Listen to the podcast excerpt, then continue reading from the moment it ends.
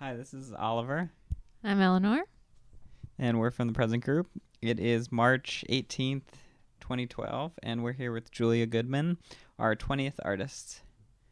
Hi, Julia. Hi, Eleanor. For those of you who aren't familiar with your work, can you describe it and then, in particular, your edition for, that you've made for the present group? sure. Um, I have been making handmade paper for about seven or eight years now. Um, and I started making paper in my backyard, um, just using a blender and window screens and um, junk mail that I gathered in my neighborhood.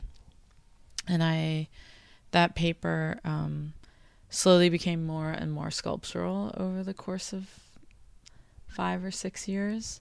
And uh, I, I've used a few different techniques like casting paper. So I would make a wood carving and then cast paper into it so that would be more sculptural or like hanging concentric circles um, of handmade paper back in space and they slowly move with the wind or in response to somebody walking by. Um, I've continued to work with the cast paper and also done wheat pastings with handmade paper and I've documented them with photographs and so kind of been all around handmade paper.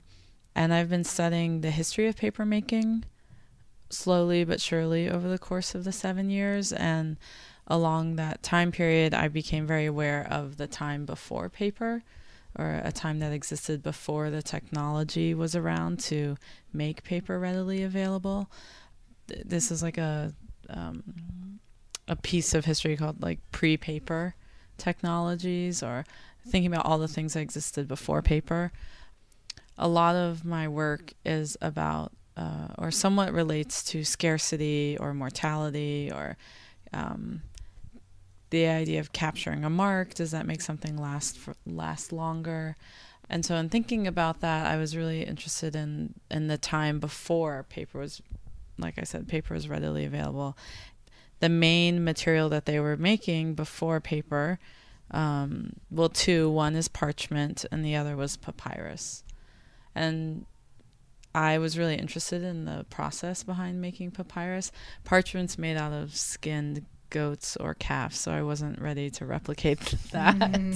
um, but with the papyrus, I was really interested in the in the idea of laminating a material and the pounding that went along with laminating that material and and harvesting that material directly from somewhere and so I wanted to replicate that in my in my studio or and um, it's a technology that kind of there's a lot of imagery in ancient Egyptian artwork of harvesting papyrus or of the papyrus plant, but there's not a, a, any imagery that I'm aware of people actually making the papyrus. And so I was interested in making that process visible again. Um, and fast forward in making it visible again, I thought about the beets. There are other examples of um, projects like small projects with um, fruit or different various fruit or vegetable papyrus um, in like paper, old paper making books from the 70s there'll be like a, a how to or something like that but with the papyrus with the beets i was excited because the stains would make the process visible Um, two questions about what you were just saying. Uh, You were talking about pounding Mhm. papyrus. What? uh, What is? What, okay can you describe yeah that?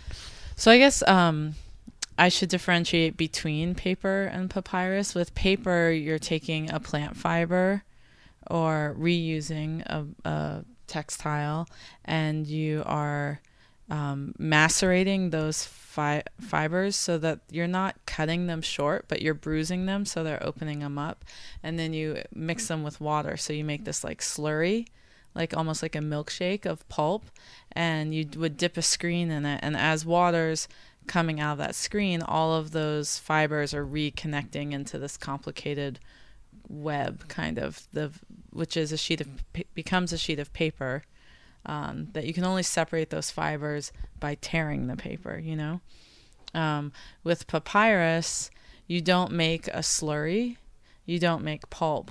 What you're doing is you're um, slim, thinly cutting material, and when it's at like a wet um, at a wet point, I think it's almost like there's like little suction cups or pores that are opening are open on that material, and then so I'm just putting down um, layers of that material sliced thin with overlaps, and then uh, all the points where it overlaps, I apply pressure, repeated pressure, and it without any adhesives as it dries under pressure, it is kind of self laminating. What other fruits and vegetables? What makes a good papyrus material? Well, I guess it depends on what you want to do with it. So, like, in some ways, these pieces, like these pieces of papyrus, would not work well for rolling up into scrolls, but that's not my intention. So, um, I mean, the ideal papyrus, I guess, from in ancient Egypt could have been rolled up into scrolls or could have been weighed down for heavy books. Um, for me, I'm more interested about the co- like the color, um, the shapes, um, so and and the stains that it leaves behind. So I have, and I'm not making these with the intentions of marking on. I'm interested in making marks while I'm making them. So if you ask me what makes a good piece of papyrus, it'd be pretty different than somebody else from way back when. Right. But yeah so you've talked recently, just in our conversations, mm-hmm. you've talked a lot about throughout this process of making this series. It was a good exercise for you. Oh yeah. And so, what did you mean by that? Yeah. Um. Well, I've been making. I started making the Beet papyrus. Um. Or I guess I started thinking about about it in January of 2010 and then I made I've made it and I've so I've been making it pretty consistently since. And I just had a show and for that show I made some larger pieces. And um, I had installed the work for a while and really been able to see the work for the first time.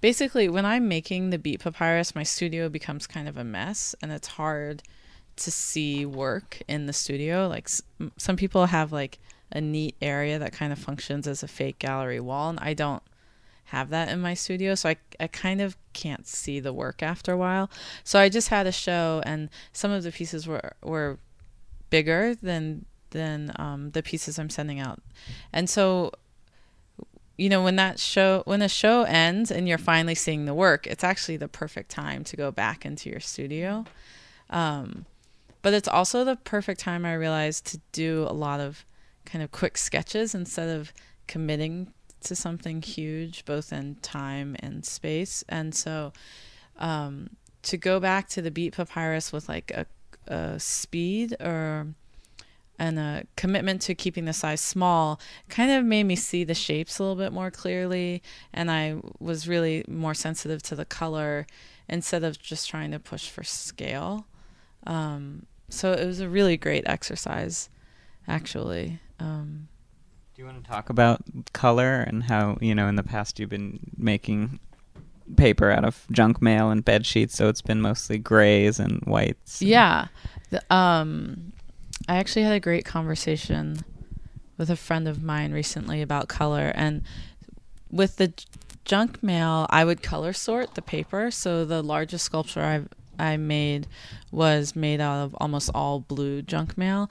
But the thing about junk mail or ink is that ink only sits on the surface of a paper. So by the time you rip it up, there's just like a thin, it's just a top coat, this thin, delicate top coat. That color doesn't, it's not soaked all the way through. So by the time you kind of like mulch it and pulp it, it's become grayed. Um, and with the bed sheets, um, I've been using mostly like old sheets that have been faded. A lot of them have been white, or I have some blue and white ones, or there might be patterns, but the colors all get mixed together, and so it, it usually neutralizes itself. And with the beets, it's this crazy explosion of color because the color is the material and it bleeds out. Um, so I'm working with brighter colors than I've worked with in years and I'm making different colors than I would have expected. Like, you know, traditional, like when most of us think about a beet, the first color that comes to mind is that reddish pink, totally rich. Um, and that's true, but there actually are a lot of different shades of that red, and, and depending on how thin I slice it, um, also determines kind of how that color reads.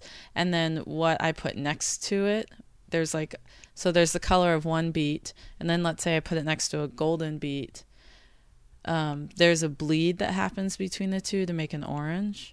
One of the most exciting things that I discovered in this round was that when I take the albino beet and put it next to a golden beet or a yellow beet um, without its pe- peel, that um, it bleeds neon yellow when given the space. So there's some neon yellow in these that I'm mm-hmm. super excited about. But yeah, I think that the color is through and through. It is the material, so it it kind of ex- it's an it's a more explosive color than I've had the chance to work with in in a very long time, and it's really exciting. Mm. Are there other materials that you could that are as you know vibrant that you could work with? Yeah, it's funny because like I um when I'm picking a material, I, I like like working with one material thoroughly, and when I'm trying to pick a material, I like to feel like there's a synchronicity lining up or like all arrows point to using this material. So I don't pick materials that randomly. Um, so, like for example, with the beets, um, I was excited about their staining. I'm Jewish, and I grew up with stories about borscht, and my my mom talks about how when my bubby Julia would make borscht for the family, how her hands would be stained for for days. Um, and the cutting boards would be stained. And then also the sculptures that I'd been making with handmade paper, concentric circles have been reoccurring for a long time. And when I cut into the beets, those first cross slices, and there were concentric circles, I was very excited to see that again. And the other thing was that I had been dealing with, um, in some of my work, a quote had been reappearing the um, red skies at night, sailors delight, red skies at morning, sailors take warning. And I noticed that when I made the um, the all red or all pink beet papyrus, when the light shined through, it actually created this like light, this red shadow, pink shadow.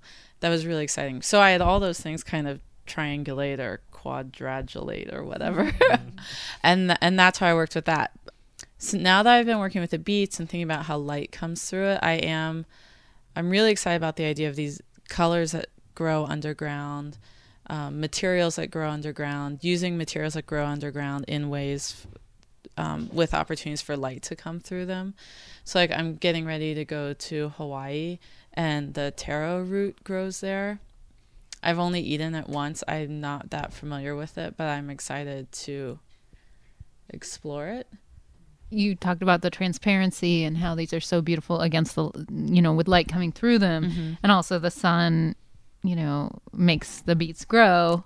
Yeah. But it also ultimately will destroy these works if someone decides to display them uh, yeah. on a window.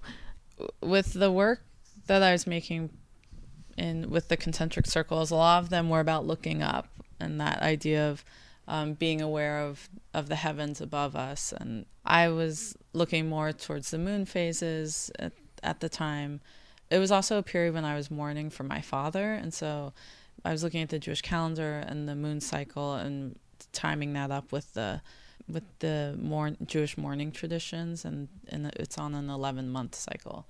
And so I had been reading a lot about looking up, but with a, knowing that knowing that looking up there's a symmetrical action of looking down. But in a time of grief, I don't think I was really brave enough to be able to look down. I I read this thing. I read an article by Yi-Fu Tuan in, in grad school called Topophilia, and he talks about how in um, contemporary societies we're much more aware and concerned of just how our surroundings, our material surroundings, just like the, how we occupy the thin surface of the planet.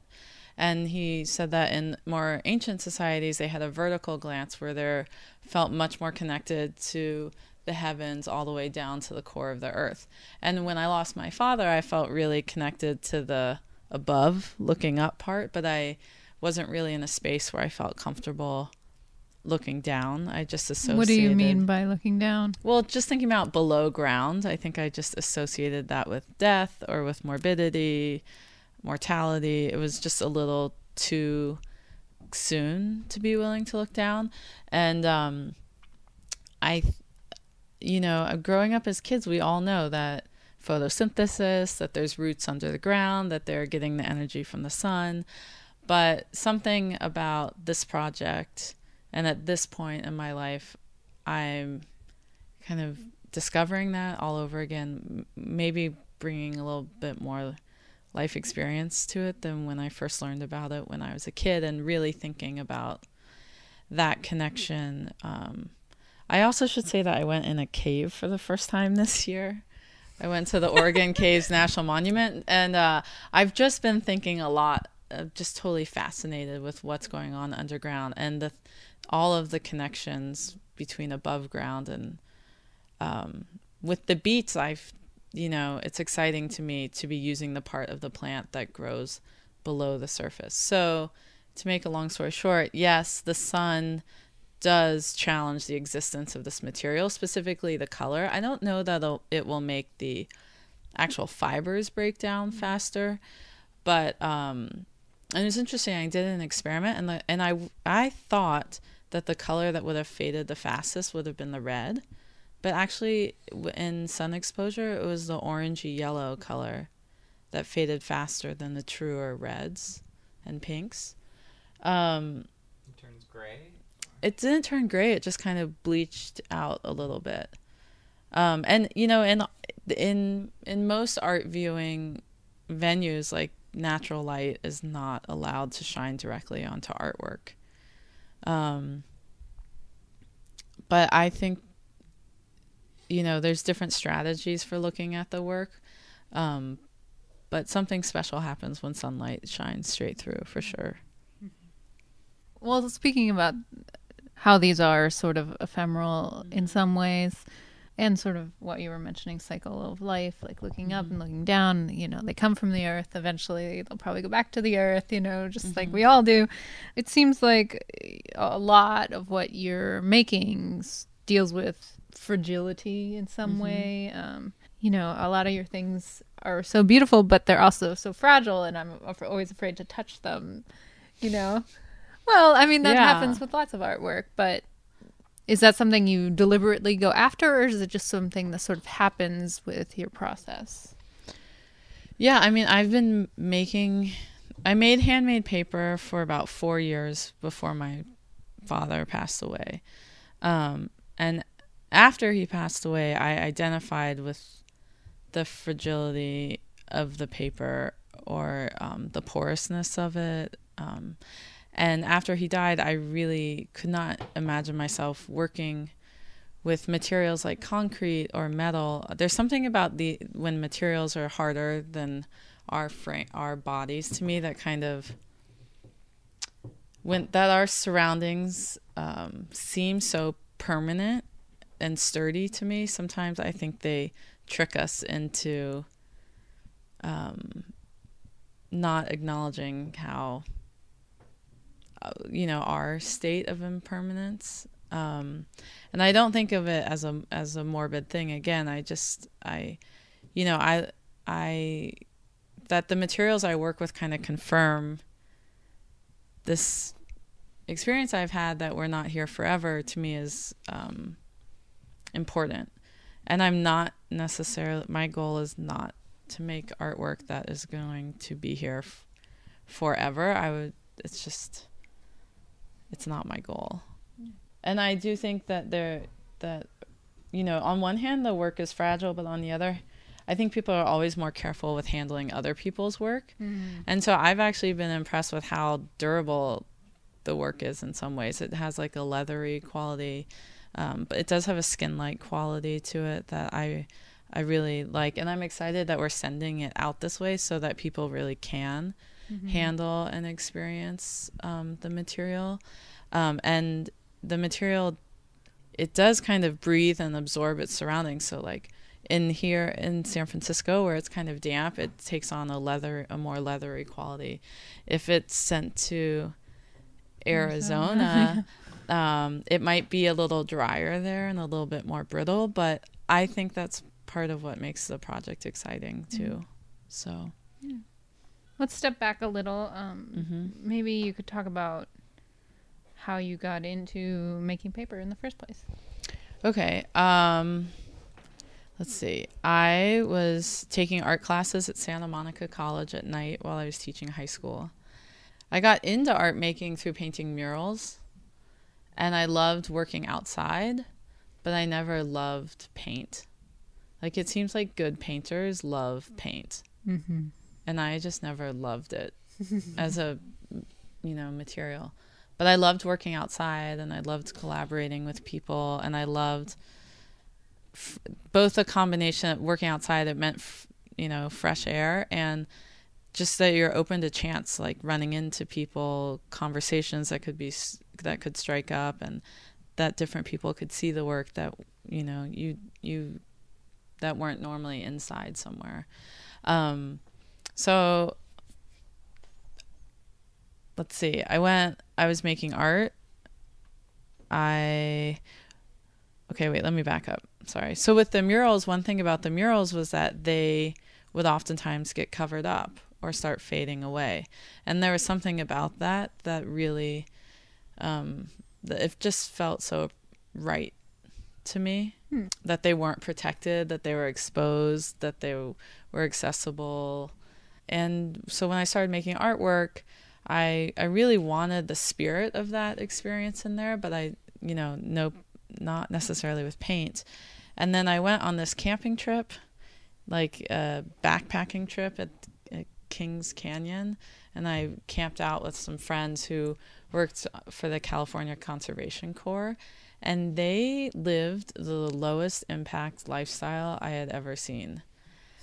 And out there with them for four or five days, and when I came back to the art studios, I just saw so much waste in the in the studios. I mean, it was crazy and materials that I just didn't want to deal with anymore, like foam core. I don't know, even like the acid baths in the printmaking studio. I mean, just things that I didn't want to be around. I just didn't feel like I needed them, and so I just kind of wanted to close the loop. I wanted to know where my material was coming from, and so I started making paper using recycled paper. And at fir- first, I wasn't even making paper, I was just making collages, but the pieces kept getting smaller and smaller. And I remember looking at my blender and thinking, well, and I remember the first piece of paper I made was like, I experimented making paper on. I had like one section that was called puree, one section that was called ice crush, one section.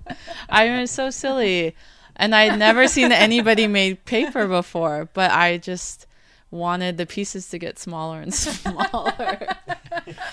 I don't know. And my studio was I was working out in my house. My kitchen was right there. Like sometimes, you know, yeah, things jump in the blender. you know, I did soon. I've only done it a few times with my kitchen blender that I eat out of.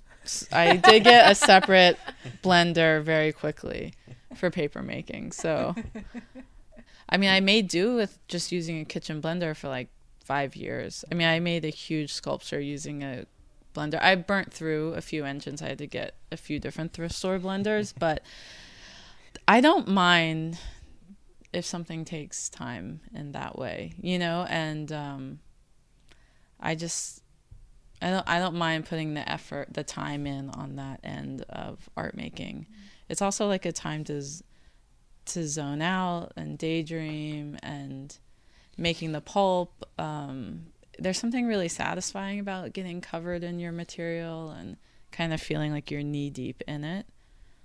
Um, so, you know, it was a little noisy, but um, it was fun. Mm-hmm.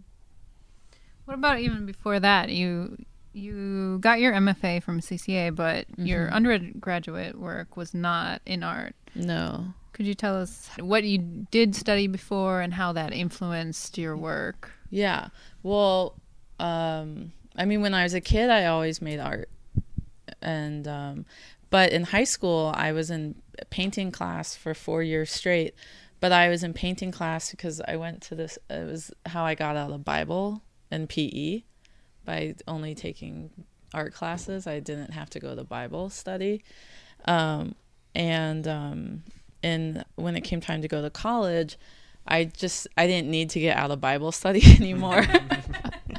and I I I don't I just had different ambitions at the time, but I studied international relations and peace and justice studies which are two interdisciplinary degrees, but include like economics, Spanish, sociology of social movements class, psychology of conflict resolution, um, uh, peace pedagogy classes, um, a lot of really amazing classes, um, and it it is in that course of study I ended up in Chile studying murals I all of what I learned in college still informs the work that I'm making. I think about it think about a lot and I think that way of gathering information from multiple disciplines and kind of siphoning it down that um, still impacts me all the time.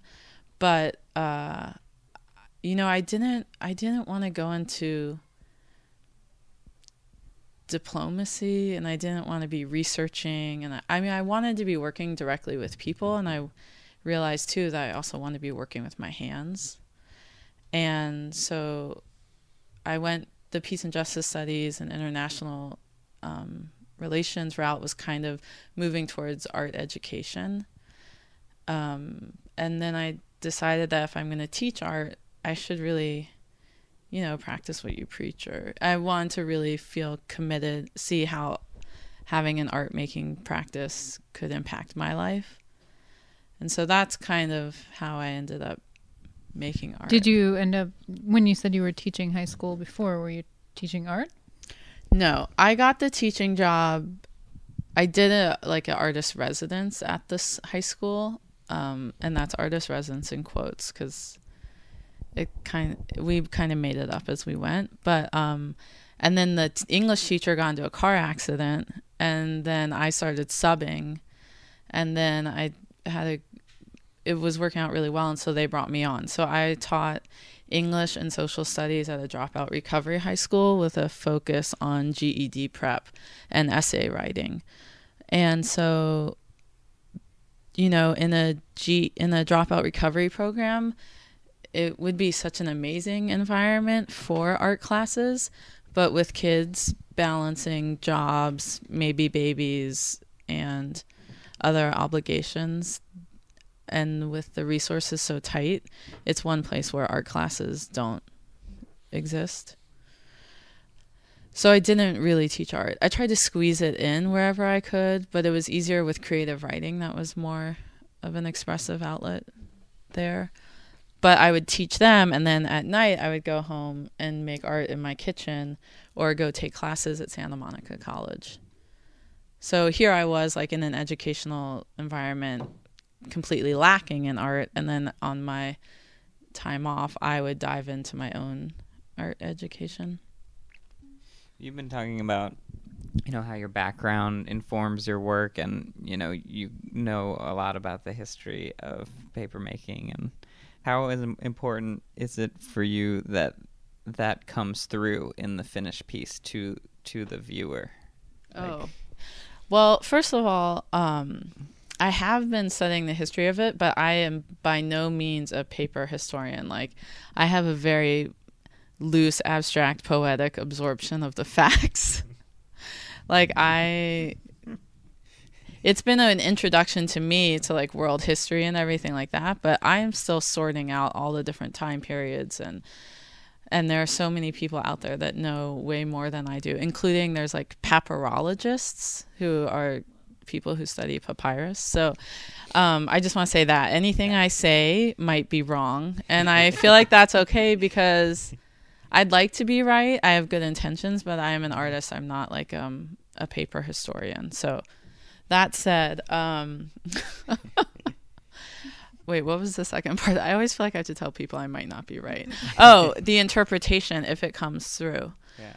Or even the process. Yeah. Or even the I process. I the the making the process visible to me is important. Part of it is from selfish experiences where I just I find when I look at artwork, I look for the artists. Like I want to kind of uh, by the time artwork gets to a gallery and it's just hung perfectly neatly like in the frame um, sometimes that's not the most interesting state to see the work in. And i'm i i want to know how it came about how it came to be and and i don't need to know exactly but any of these kind of linkages to the process or the environment it was made in to me is some oftentimes kind of a generous thing and it and it lets people into it. And i'm interested in giving that to people so that like with the stains that's important to me. But i don't need to do it so directly. Like i think that there could that sometimes people's readings uh, well i want to leave it open enough for there to be misreadings or different interpretations and and sometimes those are more interesting than somebody those to me are way more interesting than somebody regurgitating to me exactly what i did back mm-hmm. you know but I am excited to like it is interesting to me for people to know that there was a time when paper didn't exist and to kind of call that into question. And it's not so much about paper, it's just about, you know, it's so easy to, when we're surrounded by so many materials, and it's so easy to kind of become numb to things. And I think when an art project or I mean, anything that kind of reawakens our senses to our surroundings or reminds us of that actually these things were made or um, that they didn't fall out of the sky exactly as is. I mean, I think that there are a lot of things moving in that in that direction right now, and I I like the idea of my work falling in that broad under that broad umbrella. I also think the idea of transparency is important to me. I don't necessarily think that mystery is the sexiest thing on the planet. The idea, you know, that if only when you don't know anything about where it comes mm. from. Um, but I think that transparency and then openness, the work itself is transparent in terms of light coming through, but transparency in terms of process is also important to me the stains themselves sometimes do you you obviously think it's important and you want to show the process like you just said but also do you aesthetically do you sometimes get more attracted to the stains? And like when you look at the stains what, what do you feel about them? I yeah. I mean they're interesting because like i really don't have control over them and I think that that's part of the thing that's really exciting to me is that that's exciting. So the stains, the bleed, sometimes the color transition is a little softer. Sometimes sometimes the stains pick up the concentric circles in the beets.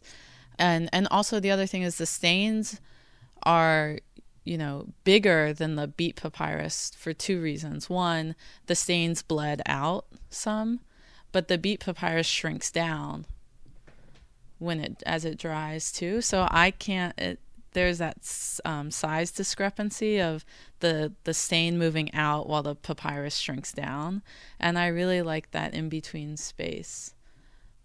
And the other thing is, uh, you know, I mean, people have mentioned like the idea of stains, the idea of, um, you know, I'm not interested in perfect white surfaces. You know, I like the idea that these materials can pick up marks and that you know I, there's something about getting things dirty or staining them or marking them that that makes things feel um, more real and more alive to me. So. Can you can you talk about the display system that you designed and what you were thinking behind it? Yeah so like i said um I've thought about a few different ways to show the beet papyrus, and it one way for it to work is to frame it, um, to ma- um, hinge it onto archival mapboard, and then put it in a frame, and and that has worked out really well for some of the pieces. But for other others of the pieces, um, sometimes I don't want the material behind glass all the time. I want there to be the option to experience that material without anything between you and it. And so, one thing is, I've been magnetizing the beet papyrus to a piece of glass and then kind of constructed this wood system so that the glass is off the wall by about an inch and a half. And that allows for the beet papyrus to cast a shadow on the wall. And it also allows for light to come from behind um, so that's kind of the idea with the that system is room for shadow, no material, no frame between you and the the surface, and, um, and some natural backlighting as well. And with the magnets, it makes it temporary, and so there's kind of options. Let's talk about text. You've worked a lot with text, whether producing new text, embossing, Mm-hmm. um, even destroying text by Mhm. pulverizing your junk mail. What what attracts you to the written word? What what kind of text do you look for? Why do you use words? Yeah. Um, let's see. The written word. I think uh, part of what's interesting to me about. I wish I could read you a short story right now. Which one? There's a short story written by Cooley Windsor, and um, it is um, called 50 Blue. And in this short story, there's a fourth king, the who's go on his way to visit the baby Jesus, and the fourth king is bringing the gift of paper, and paper is supposed to be the gift of certainty, because it's this idea that once something's down on paper, it happened, right? Mm. Or the word, it's it's the written word, so it will it will last longer. But um, the fourth king actually gets sick and dies in the desert, and but he never makes it to visit the baby Jesus, and so the gift of certainty never arrives. Okay, so that said, um, with paper and with text, so often you know the the idea those words are just a thin layer of ink on top. We give so much weight to those words, but they're just so barely there. And I guess I was interested as the paper became more and more sculptural to attract the eye, not with ink, but with um, with with light and shadow by making a cast um, or like a deeply, deeply embossed line. And I wanted to add weight back into those words. So that those words kind of become actions. And also just so you have to absorb them differently too. So you, you can't just um, they don't read completely how we're used to. Um, and then the other thing for me is it has by carving uh, repetitively other people's handwritings it's kind of a way for me to get in touch with that time period or the context of those letters again. So when i far- first started doing handwriting pieces, it's when I was living in Inverness, California, and I was um, trying to imagine what the land had been like or what the occupants had been like, you know, 100, 150, 200 years prior to me even sh- even being there. And so initially I went into an archive to look for photographs and the photographs were amazing. I mean, the swimsuits that they wore back then, and the cars they would drive to the beach. I mean, or uh, that was fascinating. But what I came across were these handwritten letters, and to see not images of the people, but to see their their penmanship and the way the pencil moved across the paper, and also they at the time they were employing this strategy called cross writing, which is when you would take a piece of paper write across it one way and then flip it 90 degrees and write on top of it the other way. Um, Is it legible? yeah, it's legible. And um, it's hard for us to read it because I don't think we have the patience. But at the time, letter writing was a form of entertainment, and as was reading your letters at night. So, like, the deciphering was part of the experience, but they also only had one sheet of paper to write on. So that way they could get twice as much text. So they're being super e- economical with the strategy, but at the same time, they're not shortening their words. There's no abbreviations. They're not leaving out like luxurious details, you know? So it's like this weird moment of efficiency and whimsy. Mm that feels like the total opposite of like us sending text messages now, you know? um, but it's interesting because now that I'm saying that out loud about the cross writing, that's actually in my mind the that idea of laying one layer going horizontally and then the second layer on top going vertically. That's that's actually how you make papyrus with strips. That's how they made it in ancient Egypt with one strip going one way and the other strip going across. I hadn't thought about that. But um yeah, so part that's kind of what got me into text and then this idea of making the words tangible again, adding weight to them, light and shadow spilling across from them and like also my determination in making bringing the words into existence. Like I want it to be to take more work to say these things. Um, what, did you carefully pick the segments that you were reproducing? Yeah, for that series. Um, would you make your own sort of? For the first series of text based pieces I did, I went through the letters, picked the three letters that I was most intrigued by. Um, the first part was the top of a letter that said Dear Mother, just because I thought everybody would, it's easy to read and it could kind of pull you in the second piece, the series is called Amanuensis, and the second piece, Amanuensis Two, is just of the cross writing, and it's it you can't make out the beginning or the end of the letter, but it's just this repeating kind of rhythmic pattern. And I picked the one with the most Y's and the most like curly tails to kind of pull you through it. Um, and then the third piece from that series is the an entire first page of a letter not written using cross writing, but they fill in all the spaces. There's no empty indentations or anything. Um, anywhere, like, you know, you would write, Dear blah, blah, blah, and then you have the date on the other side, mm-hmm. and then mm-hmm. you skip a page. Well, they would have writing going up and down to fill those spaces. Oh. But in this letter, this family member talks about taking on the role of becoming the family scribe. And she says that she feels like the village amanuensis where everybody would go to write to dictate their love letters to be sent out to the village maidens. So there was editing like in which letters I selected.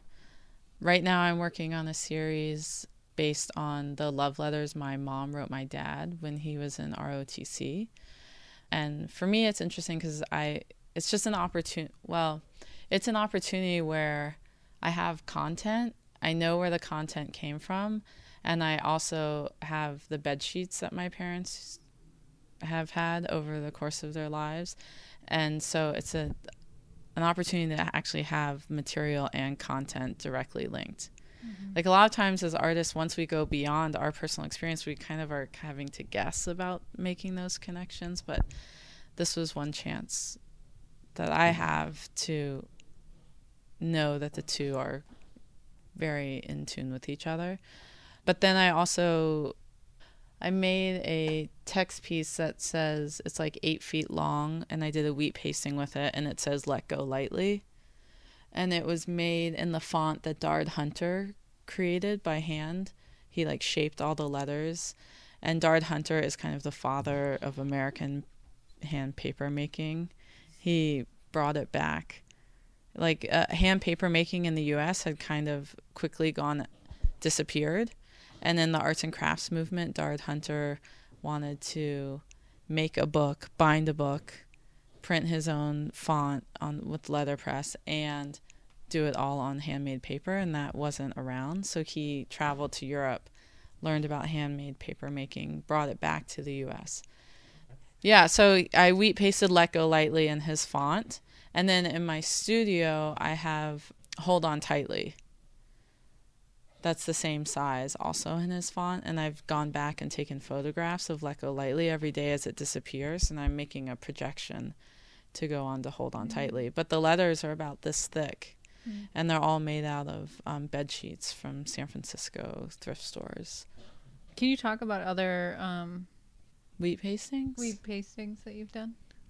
Yeah. Um Well, okay, so yeah, my introduction to public art was through murals and painting the murals. And um when I I didn't do anything like that until after my father died. And I knew that in the Jewish tradition for mourning um there is a public component to grief.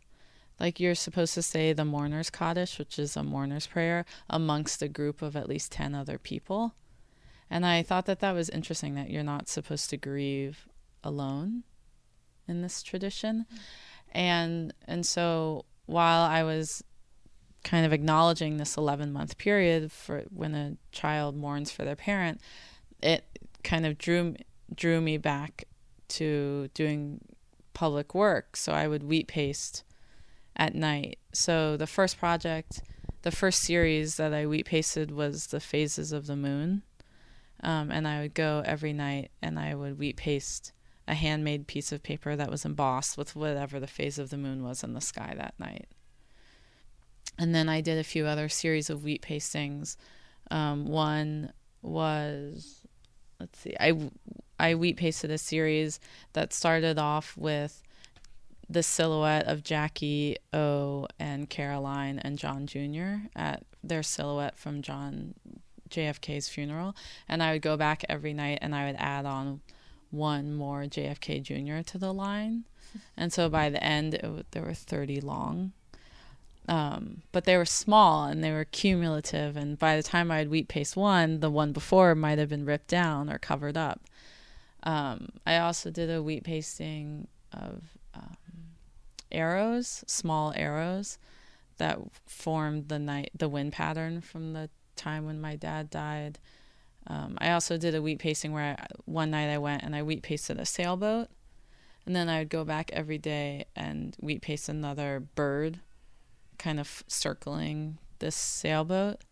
But it was cool, it, not cool, but interesting because with the handmade paper, even when it gets covered up, there's a texture there that is still visible. So for years, I could walk by the wall and run my hands over it and feel some of the wheat pastings. And even so, that project on, let's see, on May 3rd, 2009, when I graduated from from school and we had our MFA show, I had a large sculpture inside the gallery, and then off to the side, I had a mold that I had made that was about five, uh, a little bit smaller than six feet tall, and I had carved out a sailboat that was about at its deepest point about five four inches deep. So it was about five and a half feet and four inches deep, and I had the mold leaning up against the wall, but I had taken the sailboat and wheat pasted it outside the night before because I really wanted something not in the gallery. Um, it was a, as much about all the work was about positive space and negative space and absence and presence. But so that piece I wheat pasted on March on on May 9th, two thousand nine, and about two months ago, so it's now March. So let's say January two thousand twelve. I walked by and somebody had ripped down a huge chunk of the um, wall of the paper that had accumulated, and the top of that sailboat is, was became visible again. so it's like these layers, you know. Um, and it was interesting because with the paint, like with murals with paint, the paint layers don't have separate as separate of lives. You know, you can cover it up so much easier, but there's something about these layers of paper accumulating that are kind of more like tree rings, like growth cycles of growth to me. Um, but yeah, that and and I've done most. I should say I've done most of these wheat pastings on the deappropriation wall in San Francisco, which is on Valencia um, between 23rd and 24th Street. Can you say what that is for people who don't? Yeah, the deappropriation wall. It's um, of like a free speech zone wall that um, it's on the side of a building owned by Bruce Tomb and his architecture firm, and they are totally open to people wheat pasting on it. And in fact, they photograph and document that. I didn't know when I started working on that wall, but but I found that out later. Um, I could give you a link to their. Yeah. What is the value of art? Oh my gosh. right. Okay. I'm ready. Well, you know, because we could tear this question up, right? And just not tear it up, but like, you know, really thinking about, like, if you do you want to know the value of art making? Do you want to know the value of art viewing? Do I want to know the value of a piece of art? The value of the art world? Anyways, here's what I will say. When I was in Chile, I realized not about the value, but the power of art, that there was an undeniable power to art and I can't quantify it. There's no numbers I can give you on it, but what I can say is that if art was powerless, then in a time like in the 70s during the take during the coup in Chile, if art was powerless, then I don't understand why musicians and writers and artists and muralists would have been round up in the 70s. It doesn't make sense you know so for me from that point on i i could never quantify it but i knew that there was a power to it. And that if it was powerless then why would anybody put any effort into censorship? So that that was kind of like the moment where i was like holy shit this there is something this goes beyond like this is big. Um and i think that the power of art is that it can be anything at any time. It's like not quantifiable and it's not static and it could read any way in any situation and trans I think it so anything can become anything. It's uh, um so I don't really have the best words for it, but I can I can say that it's been I've seen it in my own life the value and the power of it and and I can see it like on a bigger scale that having a presence of art is critical. So great. Thank you so much for working with us and talking with us. Thank you so much.